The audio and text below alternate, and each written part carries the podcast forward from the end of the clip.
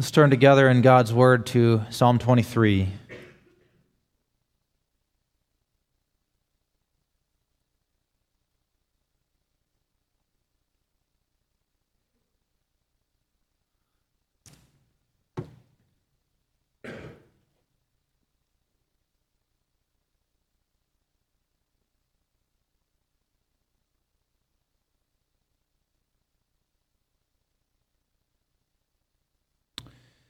This is God's word. The Lord is my shepherd, I shall not want. He maketh me to lie down in green pastures. He leadeth me beside the still waters. He restoreth my soul.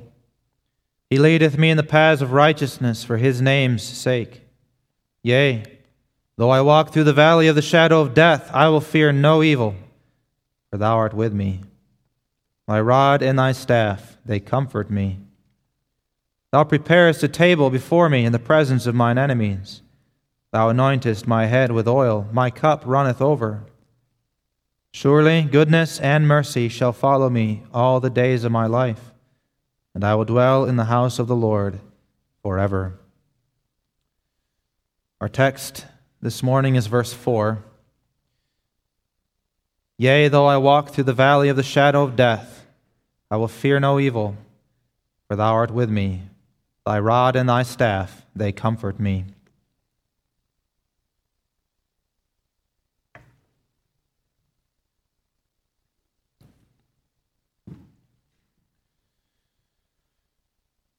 Beloved congregation in our Lord Jesus Christ, it's been relatively easy to confess the words of Psalm 23, the beautiful words of Psalm 23, along with the psalmist.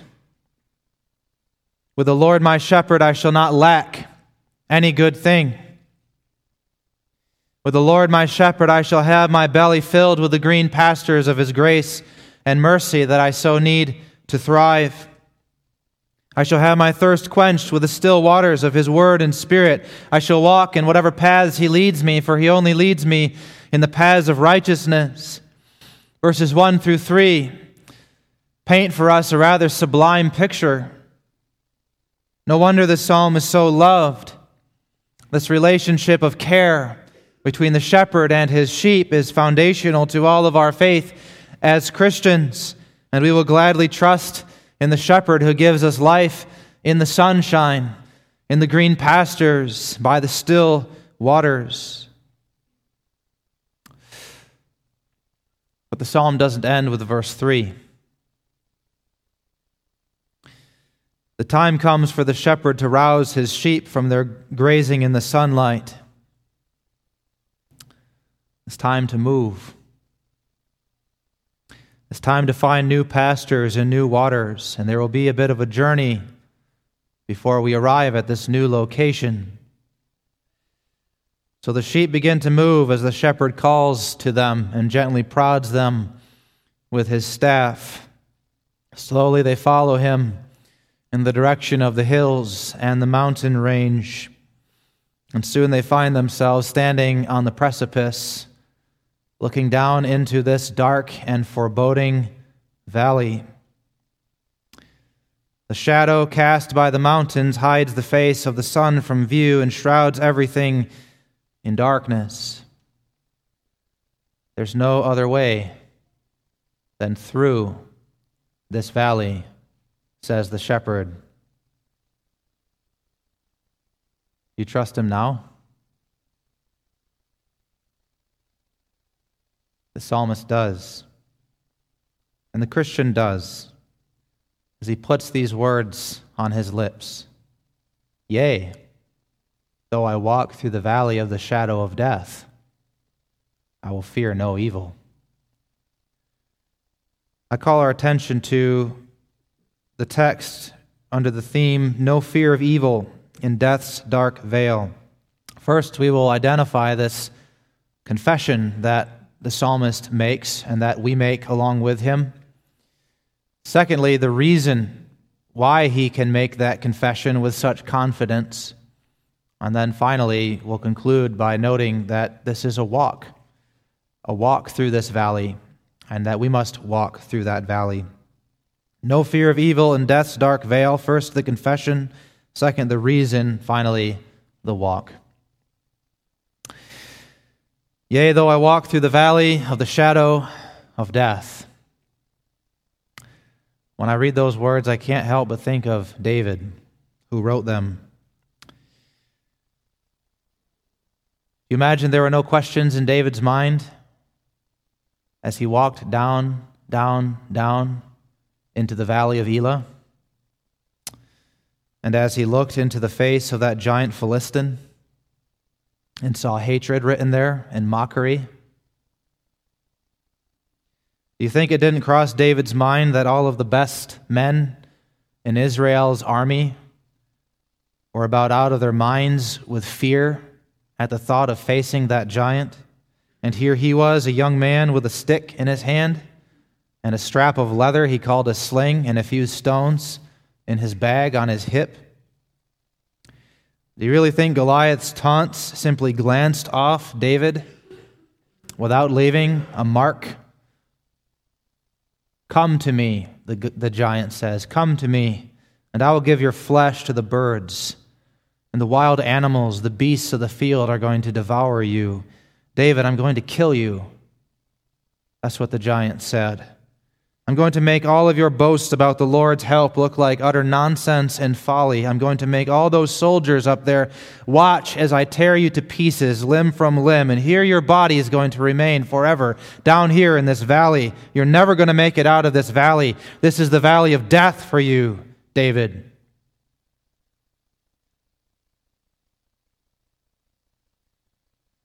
To walk through the valley that the psalmist is describing here is to come face to face with destruction. The shadow of death refers to the deepest and darkest part of the night darkness, thick darkness. The kind of darkness that fell over Egypt in the ninth plague that was so heavy, the Bible says you could feel it it's the kind of darkness that we will all face at the end of our life on this earth. To die is like falling into darkness. It's like falling backwards into something you cannot see. It includes some pain. It includes separation from loved ones. It includes the breakdown of your body. And it's darkness. It's a valley. It's the valley of the shadow of death. It brings us face to face with destruction, with the end. But it's not only at the end of life that we face the valley of the shadow of death, as our creeds make plain. The whole of this life, in some ways, is nothing but a continual death. We're going to read that tonight in the baptism form. The whole of this life is nothing but a continual death, a continual passing through this valley of tears a continual exercise in futility as the things that we build rust and decay or are stolen by the robbers who break through, a continual battle with sin. As we take one step forward only to take two steps back, again and again and again, a continual series of temptations a continual series of trials and suffering and tears and disappointments. You find yourself alone and friendless because you've burned all of your bridges. You get the news that those symptoms that you've been experiencing indicate that you now have a chronic, life altering condition. You sit there feeling used and rejected on an ash heap without anybody to support you. Or you just find yourself in darkness for apparently no reason, feeling empty and worn out. That's life in a fallen world. Life in a cursed world, in which all of life is really just a continual breaking down of all of the things that otherwise make us happy, a continual emptying out, a continual wearing down until the silver cord is broken, as the preacher says in Ecclesiastes, and the spirit flies back to God who made it. Vanity of vanities, all is vanity. And all of this can start to get to us as we live in this world of death. It can make us feel cynical, bitter, even angry, like Jonah, running away from God till he's thrown overboard, sinking into the waves, until he's closed about by those awful jaws of that fish that God had prepared to swallow him up. And then out of the belly of hell, he says, he cries out to God. Living in this valley of tears, the valley of the shadow of death, can lead to despair, like Elijah, who collapsed with weariness under the juniper tree out in the wilderness and just asked God that it might end. Let me die, O God, for I am not better than my fathers. It can lead to fear and terror. If this is life, if this is what it's like in the real world, the world where everything goes to pieces, where everybody around me, including myself, is a sinner, what's going to happen to me when I fall backward into that unknown darkness, that void of death? What's down there in that valley? And how will I ever make it through?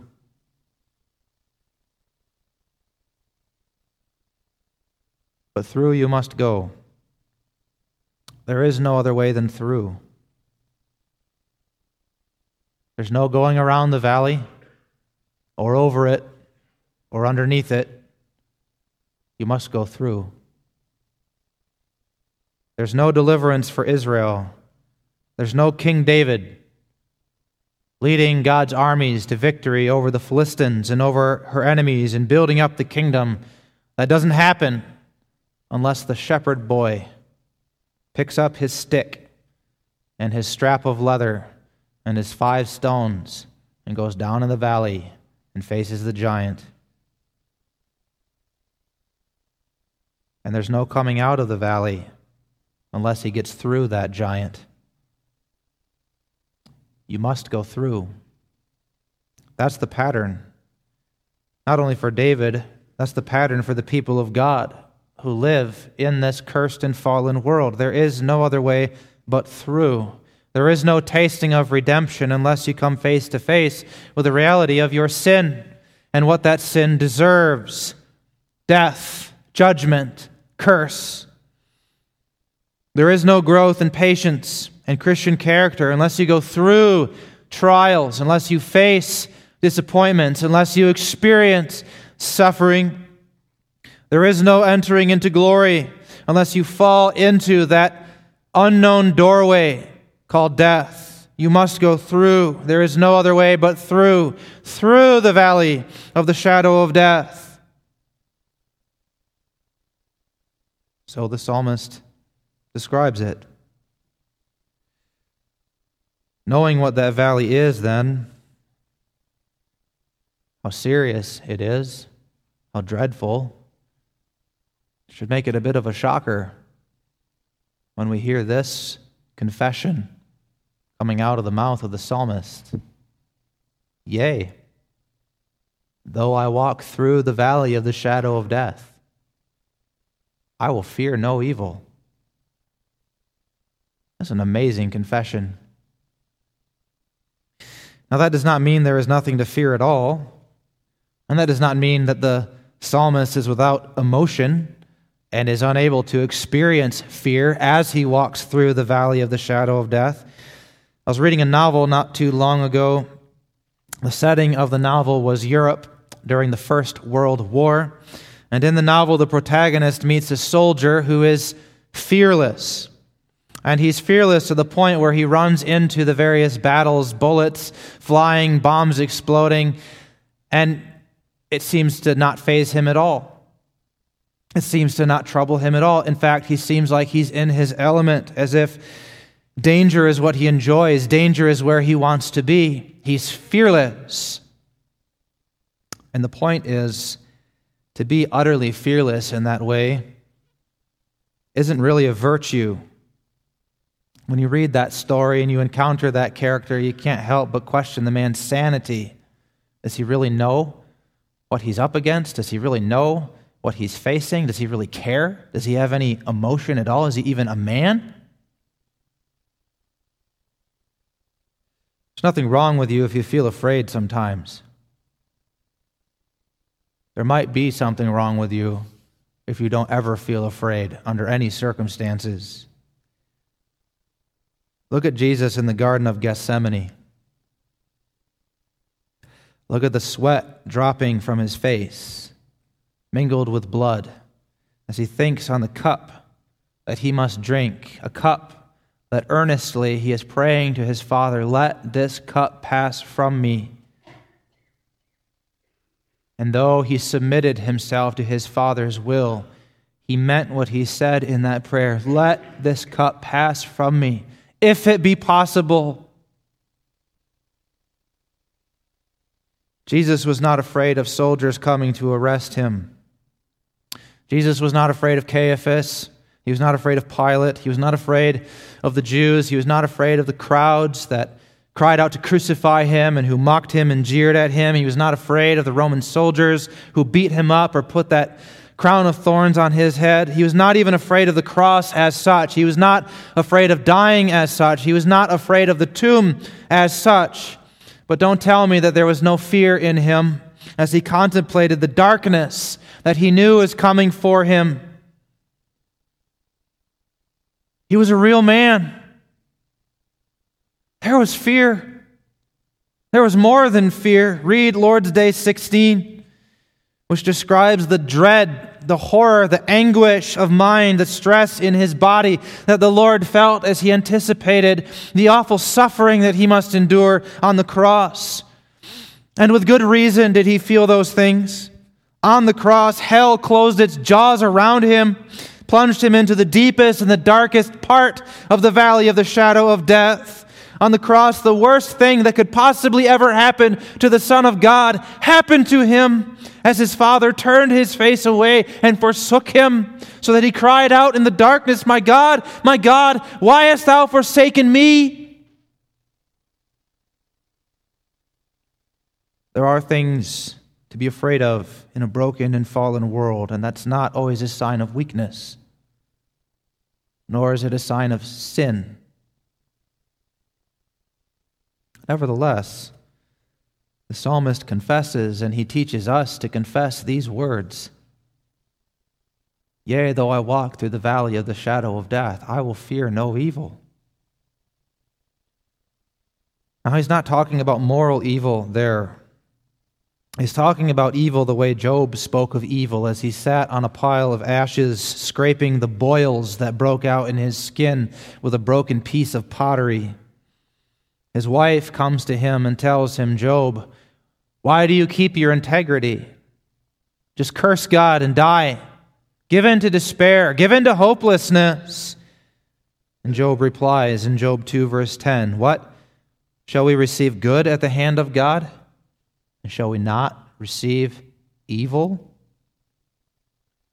That's the way the Bible describes the kind of personal calamities that entered into the life of Job. These were evils. These were effects of the fall and the curse that was put on the world because of the fall. Losing your children in an accident, an accident, as Job did, is an evil. It's painful. It hurts. Losing your entire livelihood due to natural disasters, as we speak of them, is an evil. Losing your health breaking down, breaking out in some terrible disease is an evil. It's part of going through the valley of the shadow of death. It's part of coming face to face with destruction. Nevertheless, though I walk through the valley of the shadow of death, I will fear no evil. He writes that in the future tense, which means he's looking ahead He's peering down into that valley and he's looking through that valley and he's declaring about that valley I know that there's a way through.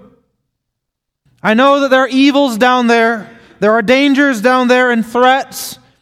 things that will bring pain and suffering in my life, but I know that there is light on the other side. There's nothing down in that valley ultimately that can harm me, ultimately that can destroy me.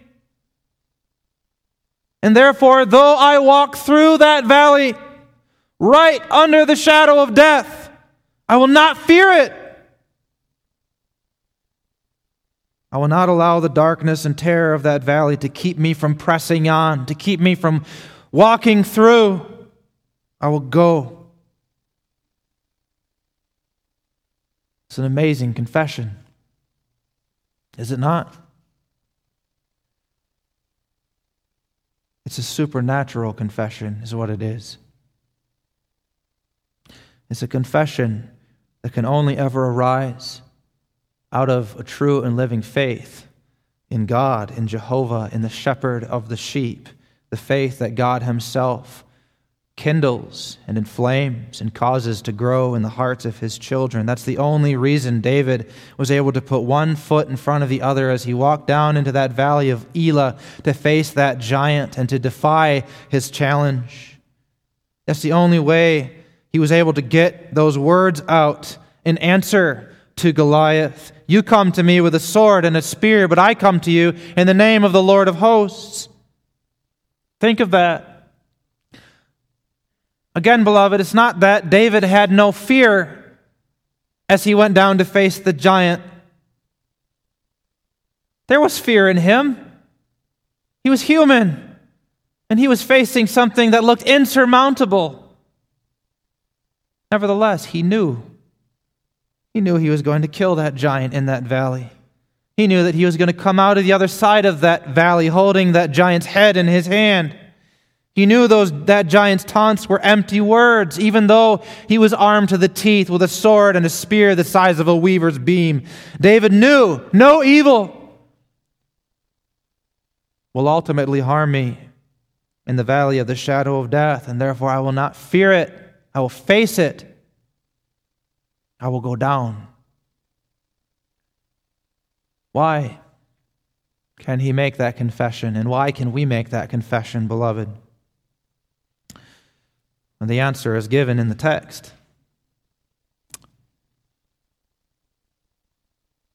For thou art with me. For thou art with me.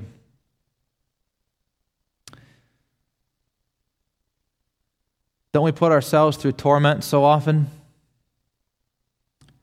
Mental and emotional anguish. We face the operating table and we can hardly sleep because we're anxious about being put under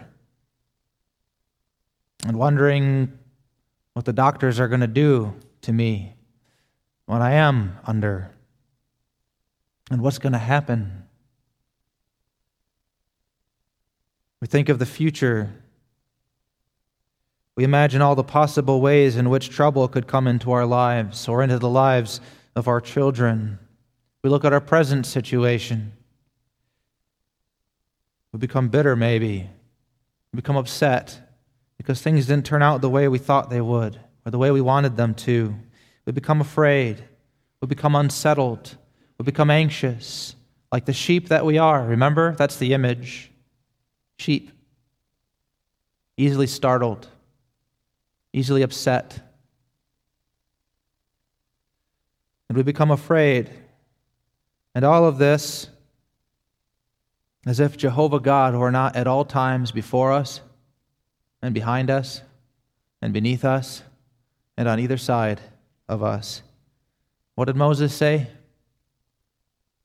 The eternal God is thy refuge, and underneath are the everlasting arms. Deuteronomy 33, verse 27. He's with you. He's with you. He's with you with all the power that He possesses as the God who gave you life and being and existence in the first place. That surgeon cannot so much as move a finger without the will of our Heavenly Father who is with us.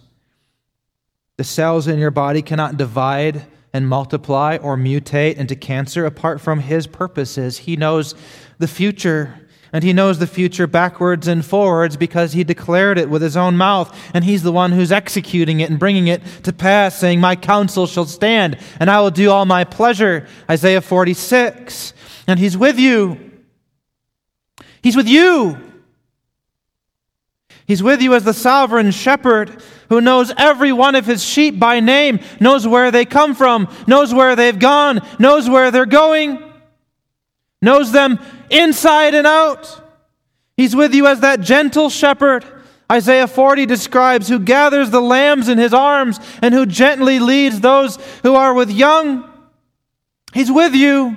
What do you have to be afraid of? Yea, though I walk through the valley of the shadow of death, I will fear no evil, for thou art with me.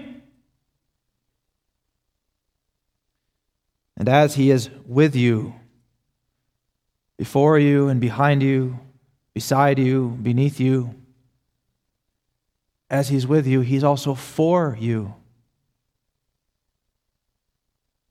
He's not just standing with you, indifferent to your plight and uninterested. He's not a passive bystander who just happens to be nearby. He's for you, which means He has you in His mind all of the time. He has your name written on the palm of his hand so that every time he needs to remind himself of something, there, there's your name written there, etched there, so that it can't ever be erased. You are his sheep, his sheep whom he purchased, and he loves you. If there's anything that our convictions concerning the sovereign and unconditional covenant of grace should impress upon us, it's this He loves me. Absolutely. He loves me. He loves me with such a powerful love that that love actually reaches out to me and draws me near to him irresistibly. He loves me with such a powerful love that his love actually fills me with a sense of his presence. He sheds his love abroad in my heart by his spirit, as the apostle says in Romans 5. He loves me with such a powerful love, a divine love, that the very idea that his love would not achieve its purpose is laughable. He loves me. He loves you. Don't you know that?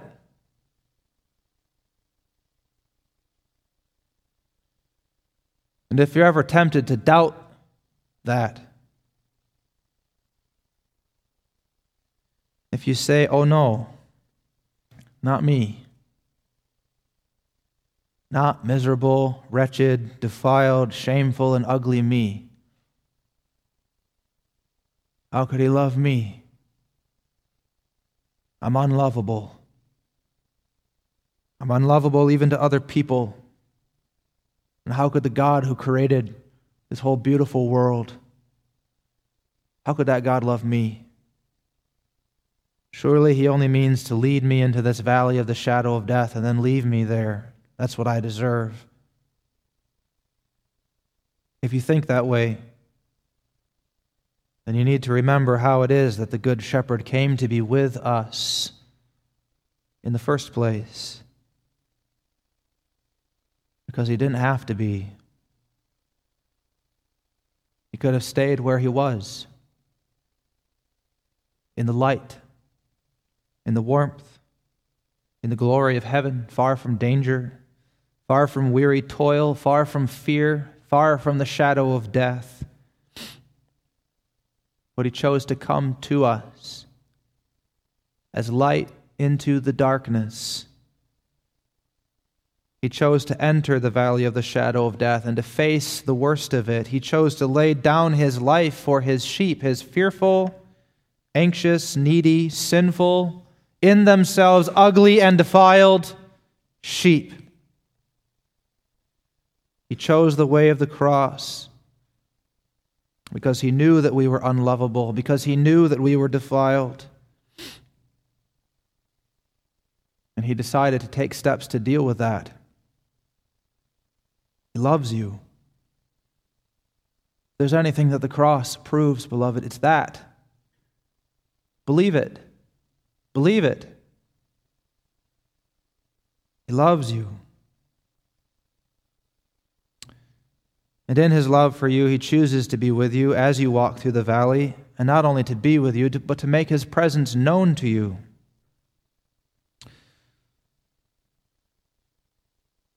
And he makes his presence known to us through visible signs and seals. I will fear no evil, for thou art with me. Thy rod and thy staff, they comfort me. The rod and staff are symbols of the shepherd's presence. They point to the fact that the shepherd is there, that he's with his sheep. The rod is a symbol of his protection and of his corrective discipline. Phillip Keller, in A Shepherd Looks at Psalm 23, describes the use of the rod. It's a stick that a young shepherd in training would select and then fashion into one of the tools of the trade.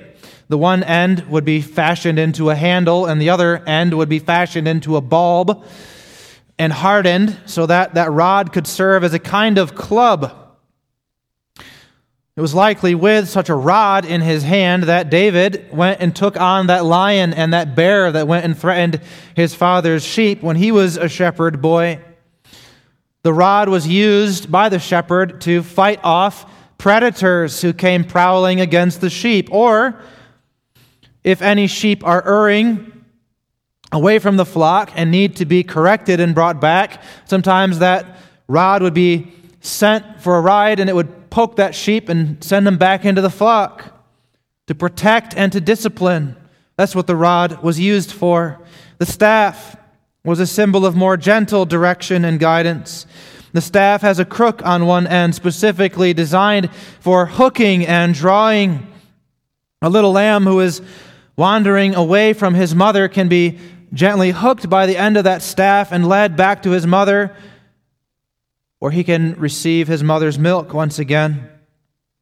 A sheep who falls into a stream while taking a drink can be fished out with a staff. But what's most important about these tools is not what they do, although what they do is important. But what's most important about these symbols is what they point to. And what they point to is the presence of the shepherd. If I feel that staff pressing against my side, guiding me along, I know something. And what I know is the shepherd is nearby, using that staff for my good. Even if I feel a poke from the rod, which somewhat painfully corrects me, that still points to the fact that the shepherd is there, that he cares for me. He doesn't want me wandering off into a place where I might be in danger. And I know that he will use that same rod, if necessary, to drive off the wolves or to strike them down. Thy rod and thy staff, these are visible indicators and signs that the shepherd is with me, and that's why they comfort me. Well, the Lord has given us visible signs and seals as well, beloved. The Lord's Supper is closely connected to the discipline of the church. Exclusion from the table is a rod of correction to erring Christians who must be brought to repentance. It also serves as a defensive weapon, you might say, to expose and to drive out the hypocrite from the church. The Lord's Supper also provides gentle and loving guidance to all of the sheep as they live their Christian lives, much like the shepherd's staff.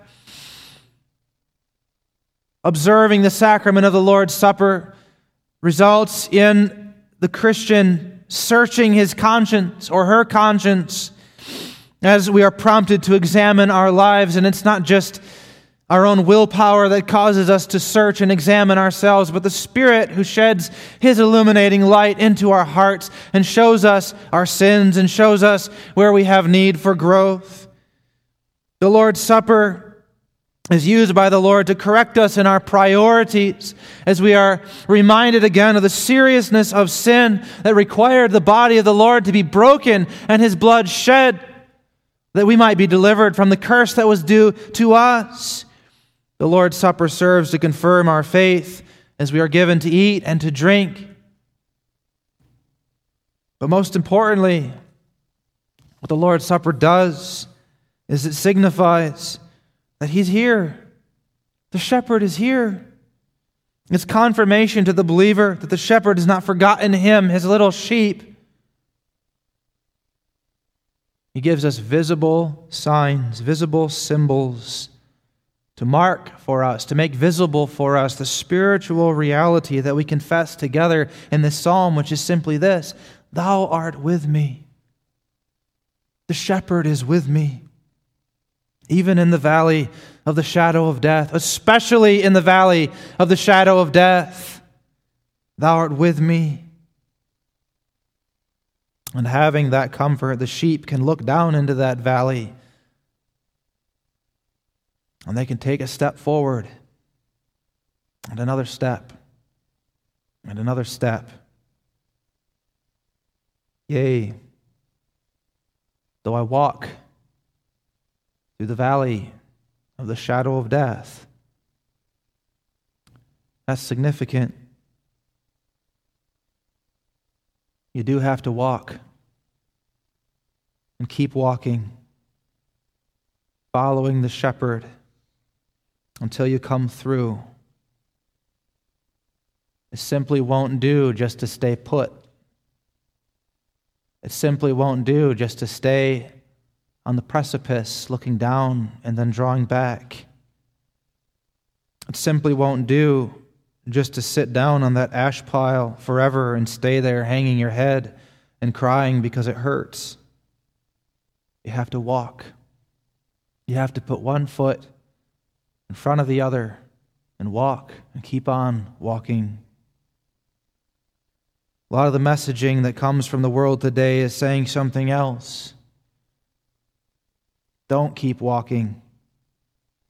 If you've been hurt, don't keep walking. Dwell on it. If you've been made to suffer, you need to medicate that suffering. Medicate it by the parties you go to, by the alcohol that you drink, with the pills the doctor prescribes, perhaps. If you are in the valley of death's shadow, don't walk, don't keep moving, just learn to cope with it. This is reality. This is all there is. What's the use of walking? What's the use of hoping that you will ever come through this valley to something better? There is nothing better. There is nothing to hope for. There is no getting through the valley. There is only this brief moment of our existence, these few years that we have here, which all serves as a, as a short prelude to death and destruction in darkness. That's the secular worldview, beloved. That's the worldview of many people around us today. It's the worldview of many in our culture today. And we call it secular, but it's really pagan. And it's hopeless. It's a worldview of death. The psalmist speaks of walking. Walking.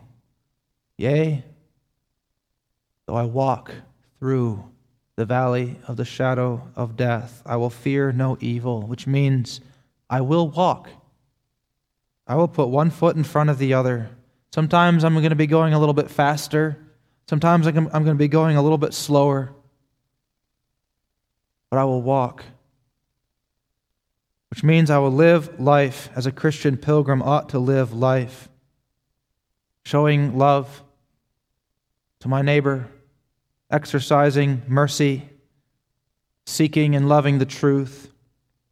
I will seek to do good to my neighbor and to many as many as I have opportunity. And I will do that even though sometimes it feels like there's no point. What's the point of doing this good work over here or over there? It's not noticed. It's not it doesn't seem to do anything. But I'll do it anyway. I'll walk and I'll keep walking and I'll have hope. I'll have hope that there's more to it than this. I'm going to come through this valley when I fall through that, that void, that unseen darkness which is death, I'm going to come to something on the other side. There's going to be a table prepared for me there. There's going to be glory prepared for me there, goodness and mercy that will follow me all the days of my life as I dwell in the house of the Lord forever. I'm not afraid of the valley of the shadow of death or any evil that may befall me there. I'll make it through. And I'll make it through because I'm not alone. But thou art with me. Amen. Let us pray. Our Father in heaven, we thank thee for putting that supernatural confession in our mouths and in our hearts. Oh, Father, how can we confess these things? That I will have no fear, only by thy grace, only if thou art with us, only if we can do so through the name of Jesus Christ, who went to the deepest and darkest part of the valley of the shadow of death to deliver us from any evil that could ultimately destroy us. We pray, O oh Father, let the sign and the seal of thy presence be a confirmation for us this morning, a visible and spiritual indicator that thou art indeed with us, and that we can walk, therefore, through the valley. Forgive our sins and hear our prayer for Jesus' sake.